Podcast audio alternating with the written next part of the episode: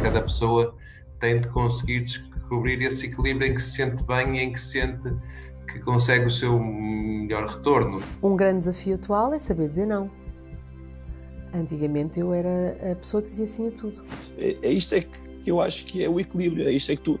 É só, o, o facto de tu conseguires internamente não se des à pressão. Eu acho que esta nossa cultura é um entrave ao equilíbrio, não é? Uma recomendação muito importante é, é não deixar chegar ao limite. Este equilíbrio, esta integração é sempre singular. Porque aquilo que para mim é integração não é para outra pessoa.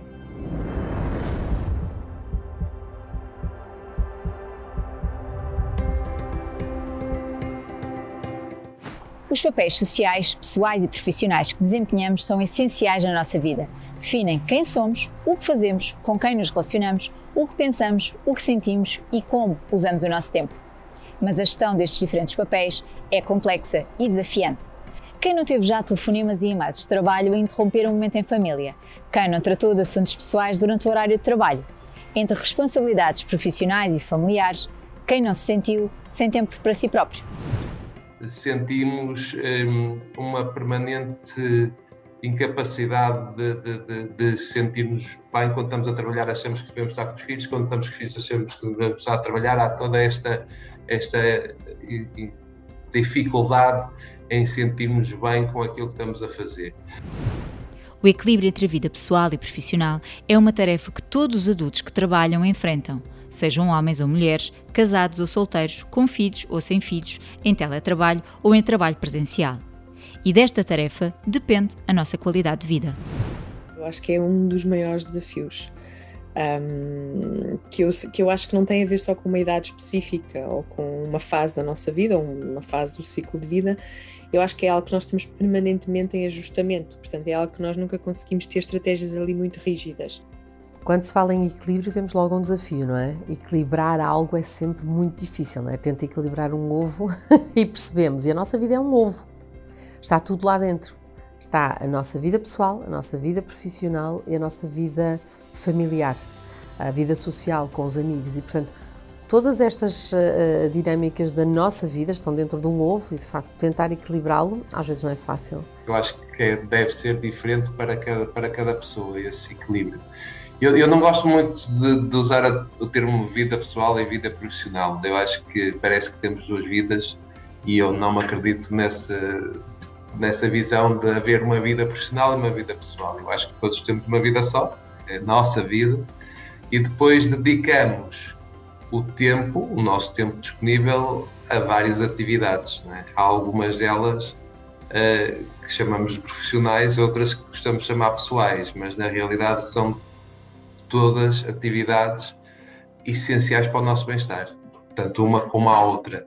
O equilíbrio do tempo que dedicamos a cada uma é que eu acho que varia de pessoa para pessoa e o que está certo para uma pessoa estará certamente errado para outras e cada, cada pessoa tem de conseguir descobrir esse equilíbrio em que se sente bem e em que sente que consegue o seu melhor retorno. Não, não estar bem nas atividades ditas, ditas pessoais uh, tem impacto no nosso bem-estar e também na nossa performance profissional mas o oposto também é verdade. Quando nós falamos de duas dimensões já é perigoso, não é? Porque a maior parte de nós também caminha muito tempo na dimensão profissional ou familiar, mas a dimensão do autocuidado não tem que entrar em nenhuma destas e devia lá estar também, não é? É, é isto é que eu acho que é o equilíbrio, é isto é que tu, é só, o, o facto de tu conseguires internamente não se des à pressão de, do trabalho, das coisas e perceberes o que é aquilo que é, que é verdadeiramente, verdadeiramente importante vários fatores geram cada vez mais dificuldades acrescidas à conciliação.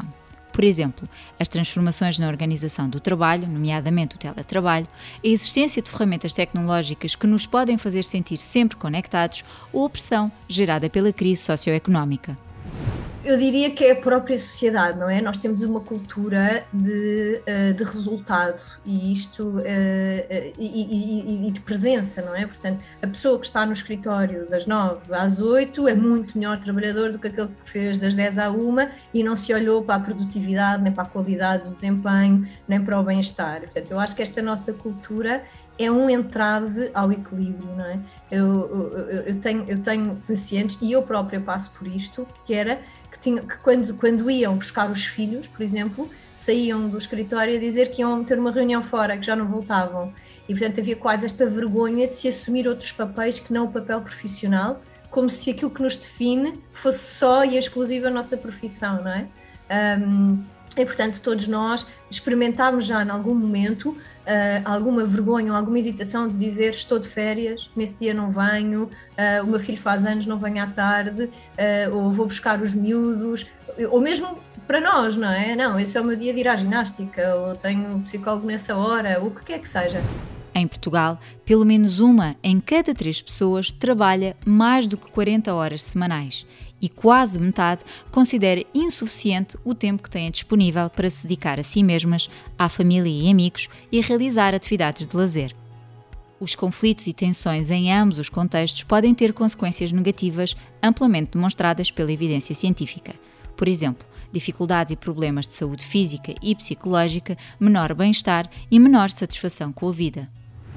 Eu, se calhar, diria que são essas as consequências. É, é deu muitas vezes uh, acumular demasiado, demasiado stress, demasiada a tentativa de, de, manter as coisas equilibradas, acaba por muitas vezes absorver tudo e depois um, isso tudo acaba por, por se juntar num melting pot de ansiedade, de frustração. E têm também um impacto negativo nas relações parentais e conjugais, no nosso autocuidado e também na nossa produtividade encontrar o equilíbrio entre a nossa vida pessoal e profissional. Encontrar o nosso equilíbrio exige ponderar múltiplos fatores. É um trabalho contínuo. Não há uma receita certa para integrar as vidas pessoal e profissional, para construir um estilo de vida saudável. Há a nossa maneira, as nossas escolhas e esforços, as nossas prioridades e ambições, as nossas circunstâncias e o nosso bem-estar. A conciliação pode ser várias coisas para pessoas diferentes. E para mim, a conciliação pode ser uns dias uh, eu vou chegar mais tarde porque uh, tenho, outra, tenho uma atividade uh, da qual também gosto muito e que, que, que, traz benefícios pessoais, eu diria que também familiares isso, e, da, e, para a sociedade, espero eu, mas há outros dias em que eu tenho mais disponibilidade e, portanto, uma flexibilidade de conciliação nesta perspectiva de há uns dias em que eu tenho um maior, uh, um maior foco numa dimensão da minha vida e outras, áreas, outras alturas em que eu tenho outro foco uh, noutras áreas da minha vida. O equilíbrio não significa atribuir o mesmo número de horas ou a mesma importância à nossa vida pessoal e profissional. Não significa compartimentalizar ambas as dimensões da nossa vida, mas sim integrá-las de forma adaptativa e funcional. Outras situações que uh, que conheço e que funcionam e que funcionam bem são situações em que, por exemplo, uh, as pessoas têm um, um, um, horário em que estão, uh, por exemplo, no, no, no, seu local de trabalho ou, ou em trabalhar de casa, por exemplo, até às quatro da tarde, Uh, fazem uma pausa das quatro às sete ou das quatro às oito da noite para poderem estar com os filhos e depois trabalham das 9 às 11 da noite. Eu não gostaria de um, de um regime desta, com esta configuração, mas nós não somos todos iguais. E eu conheço pessoas que têm esta configuração e que não a trocam por nada, porque acham que funciona bem para elas. É claro que políticas públicas e práticas laborais que promovam este equilíbrio são muito importantes e facilitadoras. Mas o papel de cada um de nós não é menor nem deve ser menos ativo. Este equilíbrio esta integração é sempre singular. Porque aquilo que para mim é integração não é para outra pessoa. E por isso é muito irrelevante eu estar ativo neste processo e eu ter que, de facto, refletir sobre o que quero.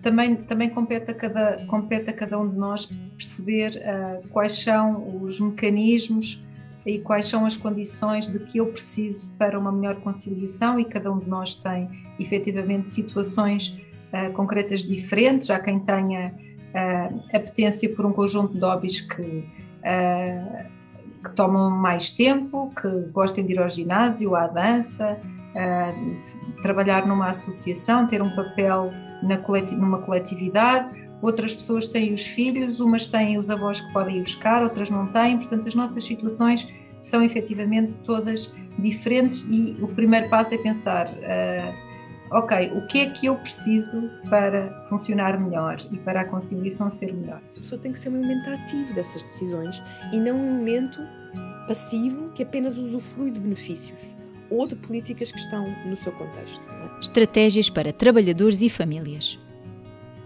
Parar para refletir e assumir responsabilidade pelo nosso equilíbrio pessoal, familiar e profissional pensarmos sobre aquilo a que estamos a dar prioridade e aquilo que estamos a sacrificar, aquilo com que estamos e não estamos satisfeitos, pode ajudar-nos a considerar alternativas e a descobrir outras formas de trabalhar e viver.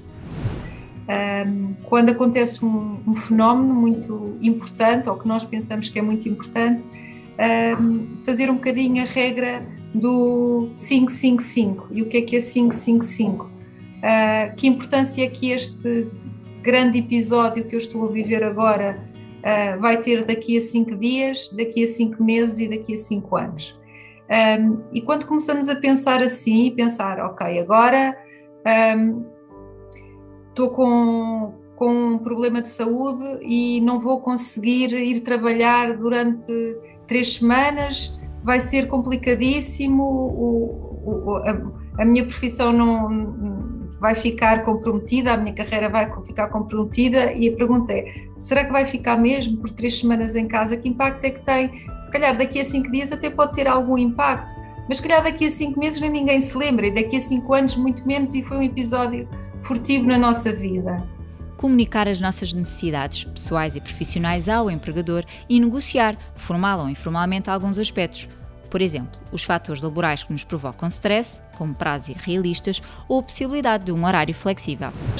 E outras recomendações um, uh, ah, que, que, deixaria seria efetivamente falarem com a, uh, com a entidade empregadora, porque um, a entidade empregadora também não adivinha uh, aquilo pelas quais as pessoas uh, estão a passar. Depois, no trabalho e no contexto de trabalho, negociar com quem temos que negociar. É? Eu, eu, no meu caso, se calhar nesta situação em particular, não tenho a minha chefia direta, mas tenho que negociar com a minha equipa, tenho que negociar com os clientes. Utilizar, de forma responsável, as opções e benefícios disponíveis na lei e no nosso local de trabalho. Pensar o que é que existe uh, em termos de legislação que possa ser aplicável.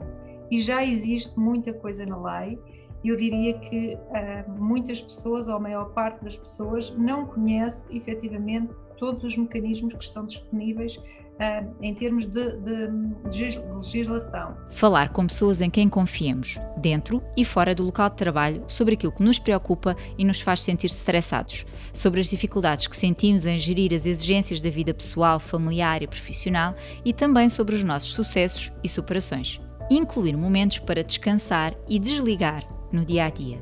Por exemplo, evitar consultar o e-mail fora do horário de trabalho ou sair do espaço de trabalho durante a pausa para o almoço. Planear o dia de trabalho e momentos de tempo pessoal para nós próprios. Olhamos para a agenda e achamos que ela é fixa e que nada muda, que a nossa agenda é imutável e que não depende de terceiros, é logo o primeiro erro.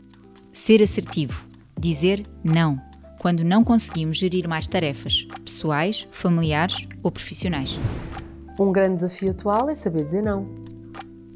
Antigamente eu era a pessoa que dizia sim a tudo, porque achava que, ai, se calhar as pessoas vão ficar chateadas se eu não disser, se eu não disser sim. É tão libertador. Tipo, não, não vou fazer isso. Ah, mas porquê não podes? Não, porque não quero. Ser realista. Não precisamos nem podemos fazer tudo perfeito, sempre. É importante priorizarmos o que é realmente importante para nós. Passa por cada um de nós aquilo que eu chamo de ser um bom profissional e um bom profissional pode ser na vida pessoal ou individual. É dar o nosso melhor. Partir do momento que damos o nosso melhor e nos sentimos confiantes que o fizemos, eu acho que não há muitas preocupações para além disso. O resto não depende de nós. Cuidar de nós próprios. Quando a vida pessoal, familiar e a vida profissional se sobrepõem e atropelam, investir em nós e no nosso bem-estar é mais importante do que nunca. A forma como investimos em nós próprios é diferente para cada um. No entanto, em termos gerais, existem quatro pilares a considerar: a saúde física, a saúde psicológica, as relações sociais e o significado ou propósito que atribuímos à nossa vida. Eu dava por mim hum, numa altura em que estávamos com muito, muito, muito trabalho e mesmo dormindo 8 horas, o meu cérebro, não é? É como os telemóveis, nós damos muita, nós damos muita atenção aos telemóveis, estamos sempre a ver se é preciso carregar a bateria e nunca olhamos para a nossa bateria. E quando eu comecei a ter essa noção de que eu estou tão cansada que se eu fizer outra reunião agora não vai, eu não vou assimilar nada, eu vou escrever e não vou saber o que é que estou a escrever, é a mesma coisa que não estar a fazer nada. Portanto, eu vou, nem que seja para o carro, desligo, descanso, durmo 15, 20 minutos. Não esquecer as coisas básicas. A segunda estratégia passará sempre por tomar conta de mim, da minha saúde. Sempre. E isso para mim passa por dormir bem, comer bem, descansar e ter tempo para não pensar em nada. Pedir ajuda. Se o equilíbrio das dimensões pessoal e profissional representa para nós um problema de difícil resolução ou sentimos que o nosso desempenho nas tarefas pessoais e profissionais está comprometido, um psicólogo pode ajudar. Eu acho que a principal estratégia pode parecer estranha, mas é não me levar assim tão a sério e ter noção de que não sou imprescindível insubstituível. Um, a certa altura, eu posso de facto passar trabalhos a outras pessoas, posso pedir ajuda. A recomendação muito importante é, é não deixar chegar ao limite. Ah, eu testemunhei muitos casos de pessoas que, que se deixaram de chegar ao limite, em que só uh, ou só levantaram a mão para pedir ajuda uh, ou já foram forçadas pela própria família uh, a pedir ajuda quando, um, quando já estavam numa situação de saúde mental uh, muitíssimo complicada. E, portanto, a recomendação é uh, procurar alguém com quem conversar, uh, procurar apoio quando existem sinais de ansiedade e de dificuldade em gerir e ultrapassar as situações, porque efetivamente cair numa situação de, de ansiedade ou de depressão por, por uh, algum receio do que os outros vão dizer ou por achar toda a gente consegue conciliar e eu, eu não consigo, as outras pessoas também têm filhos e, e conseguem e eu não consigo. E uh, todos nós temos recursos e situações diferentes e, portanto, não fazer disso um, fracasso pessoal, são situações. Hoje Uh, hoje sou eu que não estou a conseguir ultrapassar esta situação, amanhã será outra pessoa. Nós não somos, nós não somos super-heróis e não temos que ter, no fundo, quase vergonha de dizer que precisamos de ajuda. Em Eu Sinto.me encontra os episódios anteriores. No próximo episódio, conversamos sobre empatia. Até lá!